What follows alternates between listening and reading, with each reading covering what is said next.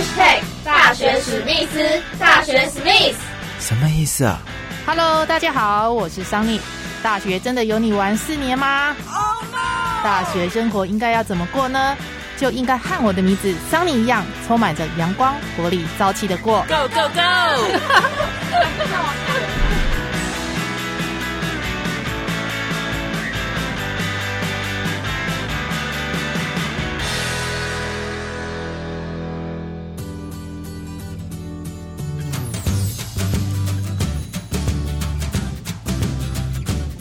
Hello，欢迎收听《大学史密斯》，我是主持人桑尼。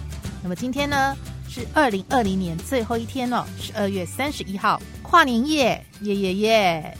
也是《大学史密斯》Podcast 节目呢，在二零二零年的最后一集第十八集节目最新上线的时间了。那么桑尼在这里呢，首先要特别感谢。二零二零年呢，所邀访的十二位老师以及同学呢，因为有你们的分享呢，才能让大学史密斯的节目内容更加的丰富精彩。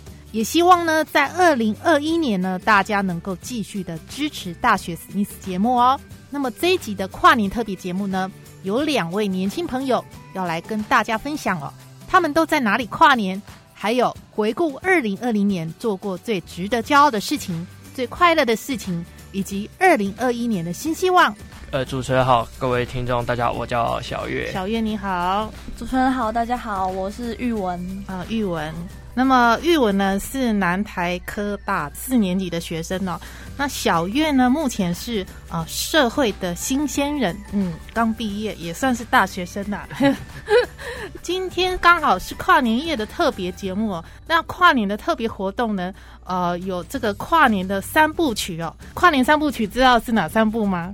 跨年三部曲 没听过哎，没听过，没听过三部曲，就是二零二零年。最后一抹夕阳就是送夕阳活动，然后跨年的倒数活动，倒数五四三二一。那另外呢，迎日出，迎曙光，这个就是跨年三部曲。那你们等一下有想去哪里跨年吗？呃，我们像像我的话是原本一开始朋友是约说要不要去露营，就住就我们宿舍的朋友是一群，因为我们是有有七个人租一栋，然后让我们一起住。那我们就原本规划说跨年夜的时候是要去。山上那边露营，但那时候一看到新闻说会变天，然后会变到什么几度的时候，然后我想说啊，那我们就宿舍就聚在一起煮火锅。对对对，就做火锅，做火锅迎接下一年这样。听说是十度以下啦，全台湾十度以下，非常的寒冷，所以吃火锅是非常的好。这个玉文同学呢？我的话，我还没有跟就是朋友出去跨年的经验，我都是跟家人，然后宅在家。对，而且我是天秤座，就是懒，我就是懒得就是社交活动，然后就喜欢宅在家里，宅在家，哎。那跟主持人桑尼一样，我也是喜欢宅在家，在那个看电视跨年这样子。那你有听说呃同学或同事要去哪里跨年的吗？因为我朋友还是有一群另外一群大学在系上的朋友，他们是有考虑说要去露营啦，他们还是有想要。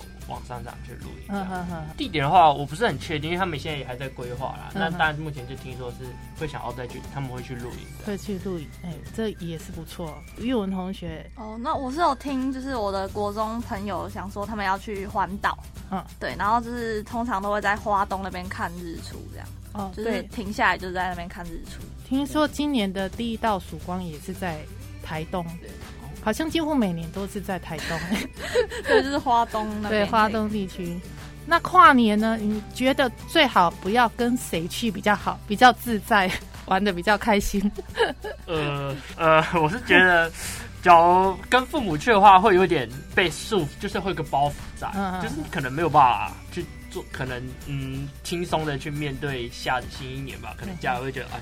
哎呦啊，怎么样？呃，这个啊，人都不要去啊，什么在家睡觉就好啦，怎么样的？就是有时候你可能会，我觉得跟家人可能会有点压力啦。嗯，对对对，不能玩的尽兴。对对对，跟朋友可能还是比较轻松一点。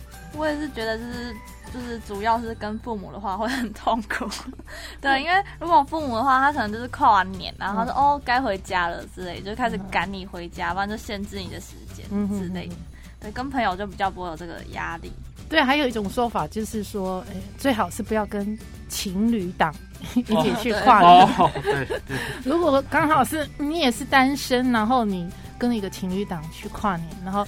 在倒数的时候，他们两个拥抱在一起的话，哎，你在那边当场会有点超尴尬的。就是，可是如果就是我身边朋友没有情侣，可是去那种地方，就是哦，也是会看到别人的 别人的情侣档，也是会这样子。因为像那个纽约时代广场啊。外国人也都是在倒数的那一刻就亲吻啊，干嘛？但是今年因为疫情的影响，所以他们就是线上跨年这样子，就没有办法做做这样的一个动作。这样，那人潮众多的话，觉得需要注意些什么事情？嗯，因为今年可能因为疫情的影响啊，所以可能大家还是会戴上口罩，就，变成今年的必备品。这样，对对对，没错。戴上口罩之外呢，还要干嘛？还要戴什么？还要戴什么？有没有留意这方面的资讯？戴上口罩还要戴什么？手机哦，手手机、钱包、钥匙是的，一定要带上手机。对，手机跟口罩一定是要带的哈，这样子万一有有什么问题发生，可以做追踪的。那我们谈完的跨年活动呢？嗯，再来就是我们再来回顾一下。今年二零二零年呢，觉得自己做过最值得骄傲的事情，或者是最快乐的事情，可以跟大家分享一下吗？小月先。嗯，像因为今年的话，可能因为疫情的关系，可以其实也打乱了很多原本自己要的布局。那今年的话，当然达成成就有一部分是因为可能我今年刚毕业。那在毕业之前，六马也有做毕业制作。那我们毕业制作在今年。有一个成影片的成果有出来，虽然说很可惜，因为疫情，所以我们没有办法办那种影展的东西，就变成说可能就是这种小众或者是在线上改放这样改放映，就是可能 YouTube 线上这种串流去放映这样。嗯哼。那但至少那一段就是在制作过程，也许我们可能会经历到可能嗯意见不合啊，跟主意见不合啊，或者是。可能在前置写写剧本的时候，故事可能遇到瓶颈，到拍的时候可能会有一些突发状况等等。但至少我们还是有做出一个成果出来。嗯那那这样暑假的话，因为我自己还有去外面实习，那去实习的单位刚好就是因为我去的是一个环保团体，他是做关于疫情那个环境研究的一个小团，就是一个 NGO 的组织。那我那时候也是去实习的时候，其实也蛮感谢。带我的那个主管的话，他其实也给我一些，可能我以前没有注意，就是因为我可能觉得我刚出社会的那个历练不够，所以其实很多东西我其实不是很懂。嗯那我的那个主管他其实很有耐心的告诉我一些社会的一些技巧吗？应该说应该说视野吧，我还是觉得是视野，因为有时候对我接触到的东西是比较是属于大众比较很难接触到的领域。那在这环境议题中，有时候我们难免都会遇到一些。有支持的，也有反对的意见，这样。那我们他其实也告诉我们要如何去接纳这些正反两方的意见。我觉得有时候在今年来说，至少有有接触到、有学习到这些，我觉得是还蛮快乐的，也蛮重要的。那在今年的话，还有遇到一个很有趣的是，好像是九月底的时候，刚好在住家那边，我还捡到一只受伤的鸽子。对对对，那特别的。对对，那那那是也是因为我其实没有在养宠物的习惯啊，就因为那只鸽子，那。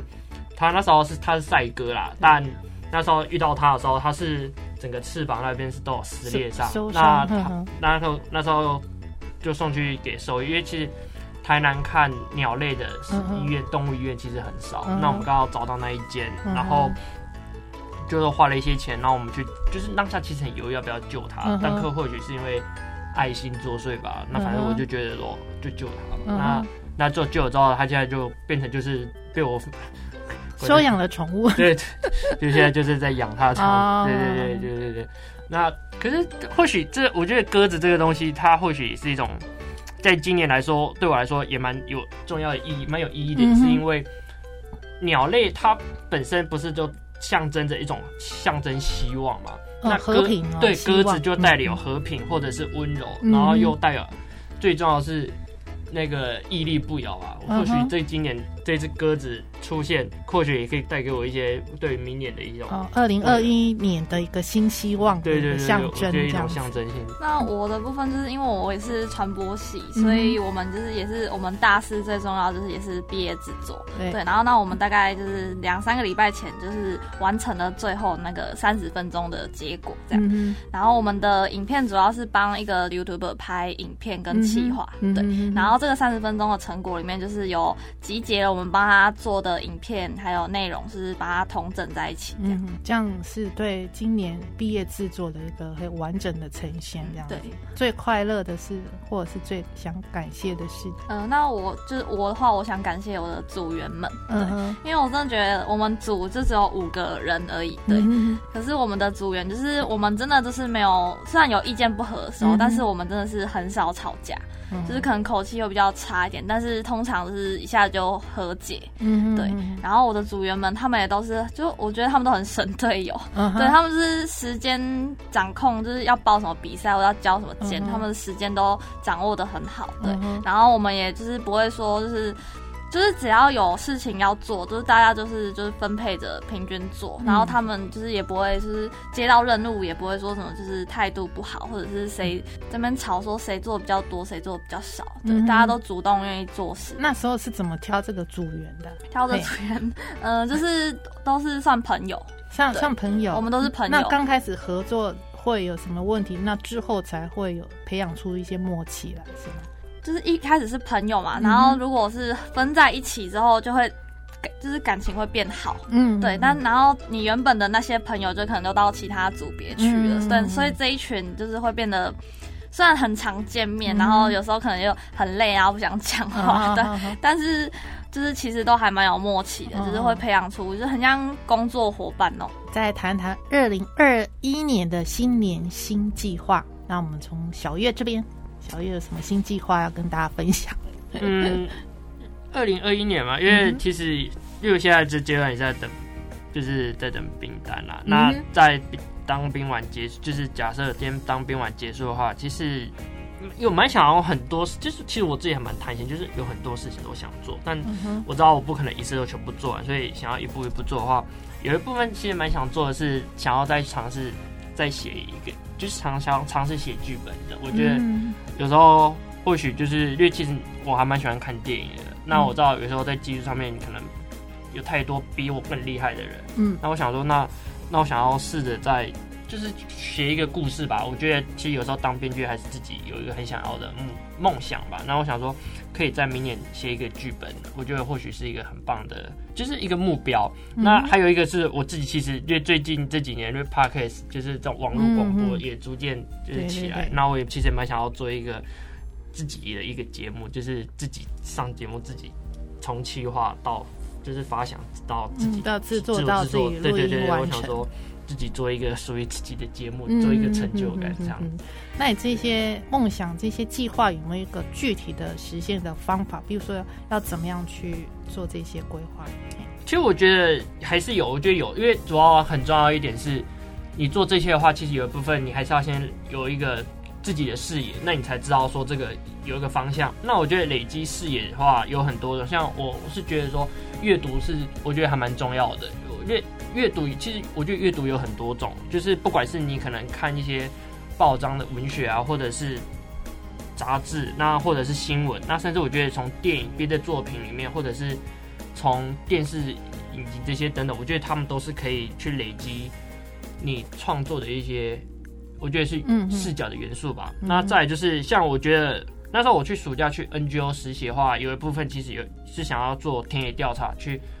因为这，我觉得这东西很有趣。因为你去田野调查的话，其实你会去看到一些平常可能你所接触不到，可能新闻媒体他们不会告诉你的另外一面。那都是要实际去接参访的时候，你才会隐隐约约感觉到说，哦，这些东西我觉得可以化为你之后的养分。嗯，对对，我觉得这还蛮重要。嗯哼，那玉文，嗯，那我的话，我二零二一这是在毕业前，我想要去考一下英文检定。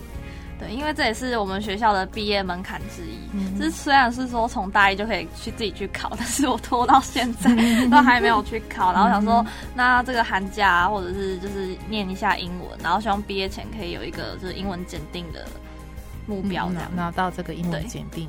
除了这个之外呢，啊，在生活上面想养成什么样的好习惯呢？小月，嗯，我觉得运动吧，因为我其实不是很喜欢运动的人，但是我觉得为了自己健康，我觉得有时候能够去累积，就是养成运动的习惯是很重要的，对不对？嗯，啊，那去运动因为运动有很多种，就有的人可能会去健身、打篮球的时候，啊，我觉得那个我其实不是很在意，所以我是其实以前高中是蛮喜欢骑自行车的，那我想说。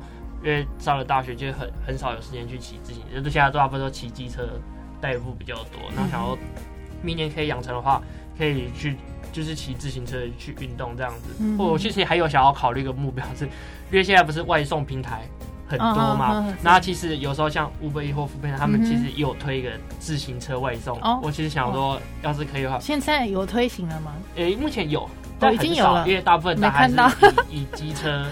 因为他们是讲求的是速度，对时间。那如果自行车的话，真的太慢了。对，可是因为我看国外对于这种自行车的快那种外送的话，其实还蛮兴盛。然后，然后台湾话，我觉得也可以尝试，就多运动，然后又可以多赚钱。两者兼具。